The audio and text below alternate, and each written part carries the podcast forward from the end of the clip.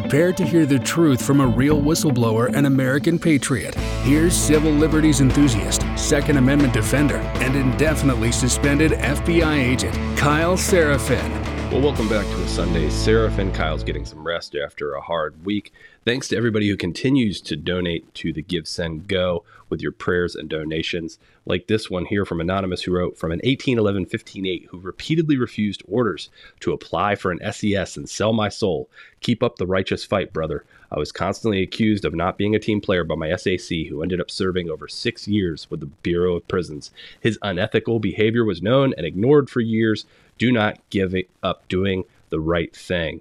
Thanks for your kind words there. Also, please remember to give the Kyle Seraphin Show a five star review, like this one written by M. Bengiel. You were chosen for such a time as this. Hey, Kyle, let me start by saying I really appreciate the work you do and all the dirt that you have helped to uncover. I know some is firsthand, and others you're just the conduit by which the message spreads. But without your courage and without the courage of several others I've been hearing on your show, none of this would be exposed. And just as Esther's cousin told her in the Bible in Esther 4:14, you were chosen for such a time as this. So I'm sending prayers your way and towards the other whistleblowers, and I know y'all will expose the corruption. Thank y'all sincerely. Appreciate those kind words. If you'd like to hear a five star review written by you from the Kyle Seraphin Show, then do so, and maybe we'll send it out here on the podcast. Also, a reminder if folks would like to wait about two months to receive a t shirt, they can go check out the KyleSeraphinshow.com for all our merch it's all in there. I just recently got mine after two months. If you're patient and uh, you'd like to help support the show, feel free to place your order there. Finally, Kyle appeared with friend of the show, Steve Friend, author of the new book, True Blue. They have both appeared on the Kimberly Guilfoyle show, which you'll hear in a little bit. But if you'd like to order Steve's book, there's a link in the description box below. So go check that out. All right, on to the podcast. Let's bring in Kyle Seraphin. He's the FBI whistleblower who helped expose government censorship of our First Amendment rights. What did you think about this hearing today? It's kind of a comedy routine, wasn't it? I mean, you saw that uh, Matt Taibbi and Shellenberger were in there. They're just getting accosted, and uh, at least they were having a little bit of fun with it. They got accused of being in a threesome, and uh, we got to find out that members of Congress have no idea who are doing the reporting in this country. So that's also kind of illuminating. Yeah, the reporters were laughing at the members of Congress who didn't even know what was up and what was down. Did you think that the reporters cared more about the subject of the hearing, or did they care more about finding out what their sources were? Um, I think that the Democrat goal right now is to attack the messenger because they're not able to go after the allegations in any way, shape, or form that's credible. And it's the same thing they've been doing to FBI whistleblowers for, you know, for that matter. They just go after it. They try to make personal attacks. They, uh, you know, they, they refer to them as so-called journalists, which is kind of rich coming from the uh, the ranking member there, who is kind of a so-called congresswoman. she can't even vote in Congress. You know, she actually is sort of fits that definition. Yeah, it looks like she was reading off of notes that her staff are prepared for her. Do the Democrats feel guilty about collaborating with the FBI, the CIA to censor things that ended up being true? It doesn't appear that way. They're double down on it. So, you know, I just kind of take the actions as they come, and and the actions appear that not only do they not feel guilty about it, they're uh, they're going to go out there and try to make sound bites on it, and uh, maybe they'll make it on MSNBC, and maybe they'll get a couple more votes, or maybe they'll raise some more dollars in their fundraising campaign, saying that the Republicans are really mean and they have all these mean people that want to say true things. And Kyle, is the FBI going to get away with this? I mean, it looks like the FBI was pretty heavy-handed when it came to censorship before the election. Yeah, it's worth noting that the FBI is sort of handling uh, Twitter, and I'm sure they handled some of the other social media kind of the way that you handle a source when you are working in law enforcement. You give them kind of a carrot and a stick. And uh, what we saw there was that the carrot was you could be part of the intelligence community, and we'll bring you in, and we'll tell you secrets, and we'll give you a secret back door. And then the stick was is that uh, Senator Mark Warner said, you know, we're going to punish you with some regulations that'll probably be expensive and costly, so you might as well come along. So I don't think the FBI has been disincentivized. They actually got a bigger budget this year. They got another 1.5 billion dollars on the bottom line, and uh, that sounds like that's more encouragement from my end. All right. Any update on your whistleblower situation? No, I expect to be uh, attacked uh, for the foreseeable future. okay, That's, at least you're realistic. Thanks so much, Kyle. Yeah, appreciate it, Jesse. So, Kyle, you were an FBI agent and a very good one at that. Uh, we discussed at length uh, some of the issues with the January 6th investigation in the past, but given that this material was exposed, these new videos uh, last night in the Tucker Carlson show, uh, I, I, find this stuff pretty devastating, Kyle. I mean, we can all agree that you know January 6th, we'd all like to change a lot of things, right?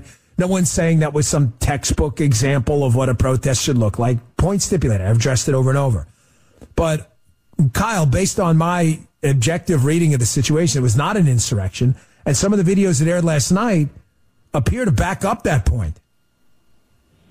Yeah, 100%. So, I mean, for those of us who have been following this for a while and been watching it, there was always video, like even like in the days right afterwards, showing, you know, doors being opened by Capitol Police, people letting, you know, Capitol Police letting them walk by and not creating a human blockade with their, you know, with the officers and shields and stuff like that. So there were places that people obviously got let in. We always saw people milling about. There was always a, a, an understanding of that. And, uh, and some of that footage is not even unfamiliar to me. So I know that it was kind of groundbreaking to people um, that maybe hadn't been following this and, and kind of just been looking from a distance. But for those of us that have been looking at it from the beginning and have talked to police officers who showed up and responded and things like that, it just wasn't.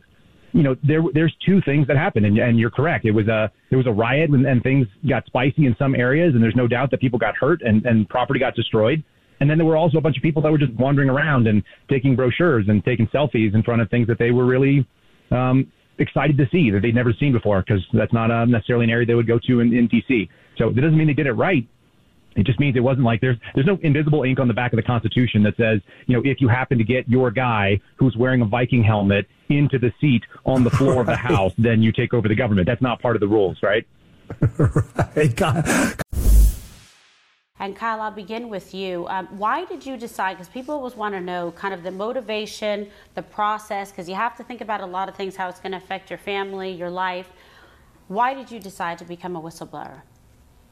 I'm not sure that I had a, a, long decision about it. I got the the email that was forwarded on from another supervisor in my office. Mm-hmm. It wasn't you know designated to come down to the frontline agents.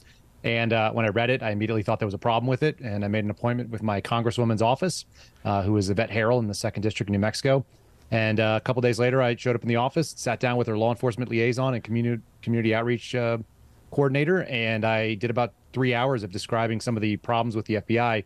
That was one of them. There were a bunch more, unfortunately, because at that time we had 10,000 Afghan refugees that were in um, two different military bases in our little area of responsibility. And so I saw a bunch of things that were going wrong there too, as you can imagine. I brought him just a whole host of issues. That's the one that took off and went to Jim Jordan's office in a big way. But you know, there's a lot of things that go wrong in the FBI at this point. Yeah, and tell us a little bit about the background, you know, your career, your time at the FBI. So I, I, joined the FBI when I was 35, which is a little later than most. Um, I'd served in the military. I was in the Air Force when I was in my late 20s. Uh, before that, I had uh, done finance at a movie studio, and I'd run restaurants, and I'd worked for Dell Computers and did corporate sales, and I did a whole bunch of other kind of like regular guy jobs. Um, and then kind of ended up in the FBI's uh, space with a, a, lot more experience than many of my Quantico classmates. I was 10 years older than than a, a handful of them, and um, you know, you just have a, a different sense of what's right and wrong. I think if you have more experience in the world, which I did. And uh, as that kind of went on, it led me to work five years with the uh, Washington Field Office. I, I did uh, two years of counterintelligence work, working against the Chinese threat, which is obviously significant. Yes. Um, I spent three years on a, a specialty surveillance team that did a little bit of everything. So I got to taste a little bit of all the bureau's kind of flavors. We did some counterterrorism work as kind of a, a very specific specialty. And then I did a bunch of white collar and drugs and gangs and like you name it. Got a little bit of everything out there. And then I just tried to get out of the politics of it, and I ended up in New Mexico for a year, and that's when I got into the politics of it for real, which was doing this whistleblower thing. So it's kind of a uh, God has a different plan than what I did, obviously. Absolutely, yeah, he always does. Um, so talk to us a little bit more about what you saw that shocked your conscience and made you want to speak out. That you said, "Wow, this is outrageous, and something needs to be done about it." So I brought the uh, the things to my congresswoman's attention, and then the retribution against me was really significant. And this also combined with some of the things that went on with the uh, COVID mandates that happened. Um, I'm a pro life guy. Um, I'm a lifelong Catholic and, you know, come and gone from the church. But at this point, my wife and I are, are steadfast in it. It's just been reassuring our faith. So it's kind of a weird thing to see when you're being targeted for your faith, you're being targeted for doing what you're told is the right thing to do, which is call out when there's a misstep. And the misstep that I specifically called out was not that the FBI was going to be investigating parents. It's what appeared to be lies by the attorney general in front of Congress. Mm. So that was a uh, you know an allegation of perjury that I brought forward, and uh, the you know the FBI just came at me all the way. They uh, kicked me out of the office. They put me on AWOL, which I didn't even know was a thing for civil servants. And then uh, when they did let me come back in, they stripped me of all my duties, my responsibilities. They put literally put me in a corner. Um, I sat in a corner for six weeks with no cases. And even though they called me an insider threat, which is to say like a, a traitor or a potential spy, Right. they moved me from a criminal job to a national security squad, assigned me no cases, and then eventually pulled my security clearance, kicked me out, took my paycheck. And, you know, at that point, I ended up going and talked to Dan Bongino about it all because Yeah. You only really have one court that you can go to as a whistleblower, it turns out, uh, as a federal whistleblower. You've got to go to the court of public opinion, which is why we're, we're talking right now. Is I just made a decision that this is America's information. It's not mine. And I'm not going to let the FBI steamroll me and my family. Yeah, absolutely. It is America's information. Well stated. Um, it's just disgraceful that you're doing your job, you're honoring your country, and they try to destroy you, destroy your family, take your livelihood, uh, ostracize you within their own agency. Were there any conversations with some of your um, your coworkers or superiors there that you felt were really, you know, inappropriate and really showed the bias that they had? Yes and no. So uh, when it was all going on and I was still in the office, I got kind of this feedback like, you know, I don't think this is that big a deal and this shouldn't be a thing. And I, you know, you're going to come back to work and it's going to be fine. And that was my immediate supervisor on on the second squad I was on. But the uh, the real telling thing is that I had uh, colleagues that were apparently testifying behind my back to the equal opportunity investigators and saying, you know, all these wild things about me that I was either racist, sexist, or homophobic. They couldn't pinpoint which one, but I was one of those things, obviously. Right. Um, which led me to believe that I really wasn't pushing the envelope because I, I obviously could have been transphobic and xenophobic too if I was really ambitious. Yeah, you were so I missed out on some opportunities. right. That's exactly right. So, you know, and then the real telling part is after you get kicked out of the office like that, uh, the number of people that have reached out to me from the FBI is very, very small, um, at least in the office that I was in. There's really only one guy in that office that I still am able to speak to because they just don't speak to me. That being said, people that I've known throughout my time, you know, in Washington, D.C. and stuff, we're still in really good contact and they know my character. We spend a lot of time working together. So I hear from them, but uh, it is telling that the people in the office really got chilled and, uh, and, you know, probably felt the fear of God of losing their own paycheck and pension. So they kind of just ditched me. Yeah, you know, loyal to the paycheck, right? They're thinking, okay, if I do anything like this or if I associate with him, that something's going to happen to me. It's it's awful.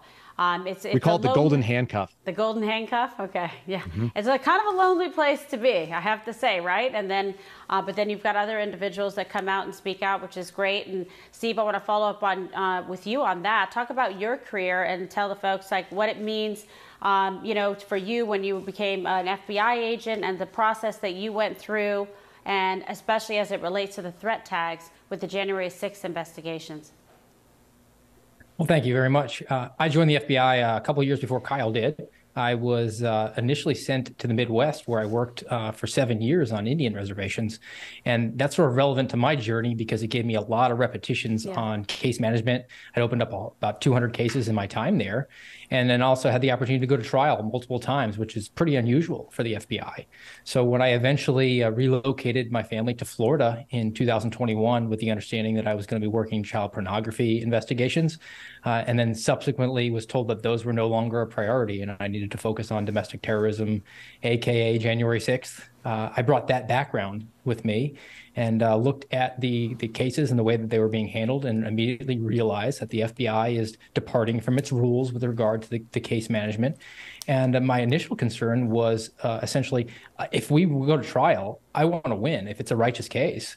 And so, regardless of the politics of it or, or what you think happened that day, if the, the Department of Justice brings charges, I was taking it on good faith that they were, you know, they were righteous. And uh, my fear was that we were not turning over the necessary exculpatory evidence and uh, advising these defendants about these atypical practices, and it could come back to bite us at trial. And essentially, I would wind up sitting there uh, in front of a defense attorney and having to answer, agent friend, uh, this is your case. Did Right. you do anything on it? And I would say no. Yeah, it's it's an unusual position to find yourself in.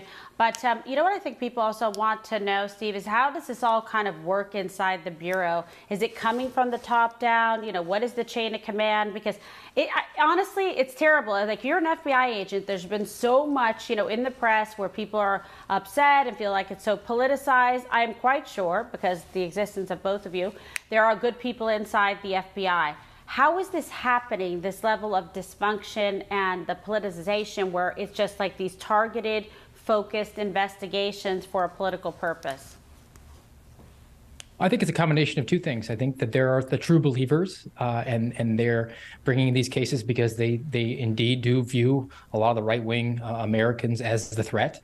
But I think a larger component of that is the integrated program management protocols that the FBI has for itself. Where think of it as a local police department has a quota for writing traffic tickets. So essentially, they set these metrics for themselves to achieve, and those are tied to funding for the FBI as a, a, whole for each individual field office, and then ultimately for the senior executive service members who run each field office, their compensation is tied to hitting these metrics. So it creates an, a perverse incentive to generate cases and certain statistical accomplishments and quantity over quality and integrity of those cases. Yeah, it's interesting because you said it, it does provide a perverse incentive because it sounds like it's sort of a, a, system where you benefit if you bring these things forward. And in what way? They get promotions, etc., because people are then willing to abandon sort of their ethics, their morality, and just go ahead and be part of these uh, politicized investigations? Well, I think once you're at the senior executive service level, the rungs are kind of growing short at the top of that. Uh, there's definitely ambition at that rank, uh, but it's really more incumbent to me, at least for the middle management types. And when you have this political narrative mm-hmm. that something like January 6th is the largest and most important investigation that's gone on in the FBI uh, since the Civil War, now, I guess, according to the Democrats, uh, and you have an ambition to rise in the ranks of the FBI, you want to sink your teeth and hooks into that case. So you have individuals who are just ambitious ambitious and they are willing to put their head down and do what they're told in order to claim that managerial responsibility and, and ultimately promote. It's like mercenaries, you know, and just regardless of, uh, you know, the consequences. But, you know, honestly, um, Stephen, when you think about it, did you like and respect, and I'll ask Kyle the same question, you know, the majority of the men and women that you worked with in the agency, or do you think there's just some serious damage and flaws there that uh, need to be vastly corrected? I was very fortunate in my career to work in two offices that were relatively small, uh, sort of uh, high speed, low drag. So I, I shared uh, a, a, lot of sentiments with those individuals where we just wanted to work and, and do the good work that was there. Uh, I think, though, that there is a cultural gap between the management and the rank and file agents in the FBI that uh, has just been exposed in the last few years. And, uh, and there's definitely a, a, a, lack of connection between those individuals who just kind of see it as their tr- their trip on up the ladder and the into other folks like myself and like Kyle who just really just joined the job joined the FBI to do the job of an FBI agent not to be promoted or to retire with a with a cushy pension. Uh, it was always about the oath of office that we took from the very beginning. It was something that I took seriously. And uh, and, I, and unfortunately it's I've come to realize that so many people are viewing that oath of office as being similar to a, an iPhone user agreement and they just click agree Unbelievable. That's a that's a very good analogy. I mean, Kyle, what do you think about what about your personal experience? You know, working in different uh, branches, departments that you did, and the men and women that you came across. So there seems to be kind of two types of agents specifically. Now the bureau has 37, 38,000 total employees. So the agents only make up about 13 or 14,000 of that. So it's by no means the majority of the the people that actually work in the FBI. But when you kind of separate out agents, there's two types. There's ones that want to work cases, and they're generally almost fighting to stay at the bottom. They're like a diver that won't get you know rid of a weight belt. They're hanging out at the bottom where they can do the work. They get paid uh, commensurate with um, even the middle management when they've been there long enough. So there's no real incentive for them to move into management, at least not financially, unless they think that they're going to put this 10 year kind of um, you know trial on uh, on their family where they're going to just get bumped around to different possibilities and places and you know they may have to go back and forth to DC uh, because I was in DC I got to see the uh, revolving door that goes between yeah. the Washington field office and the headquarters building at J. Edgar Hoover building and that is a very different animal altogether. Now, one of my buddies who's a little bit more cynical than I am said that uh, a GS 15 in the FBI is someone who's never said no to a bad idea. That's going to be the assistant special agents in charge and above. And, and that makes every single person who's a senior executive fit into that category. I don't think he's actually wrong anymore. Um, the more I kind of see it, these people are willing to go along to get along. They have that golden handcuff. They're looking to put, you know, another $10,000 a year on their pension or whatever it looks like they're going to do. If they can get a $30,000 bonus for three years in a row, then they will add $10,000 to their actual pension. And apparently that's enough for them to, to care about, you know, making bad decisions or, or not throwing the flag when there is a bad decision. And in the meantime, you got guys like Steve who are literally fighting to not become a supervisor, who are resisting the request for them to put in that package, and they stay there working the cases until you know their 20 or 25 years mandatory retirement.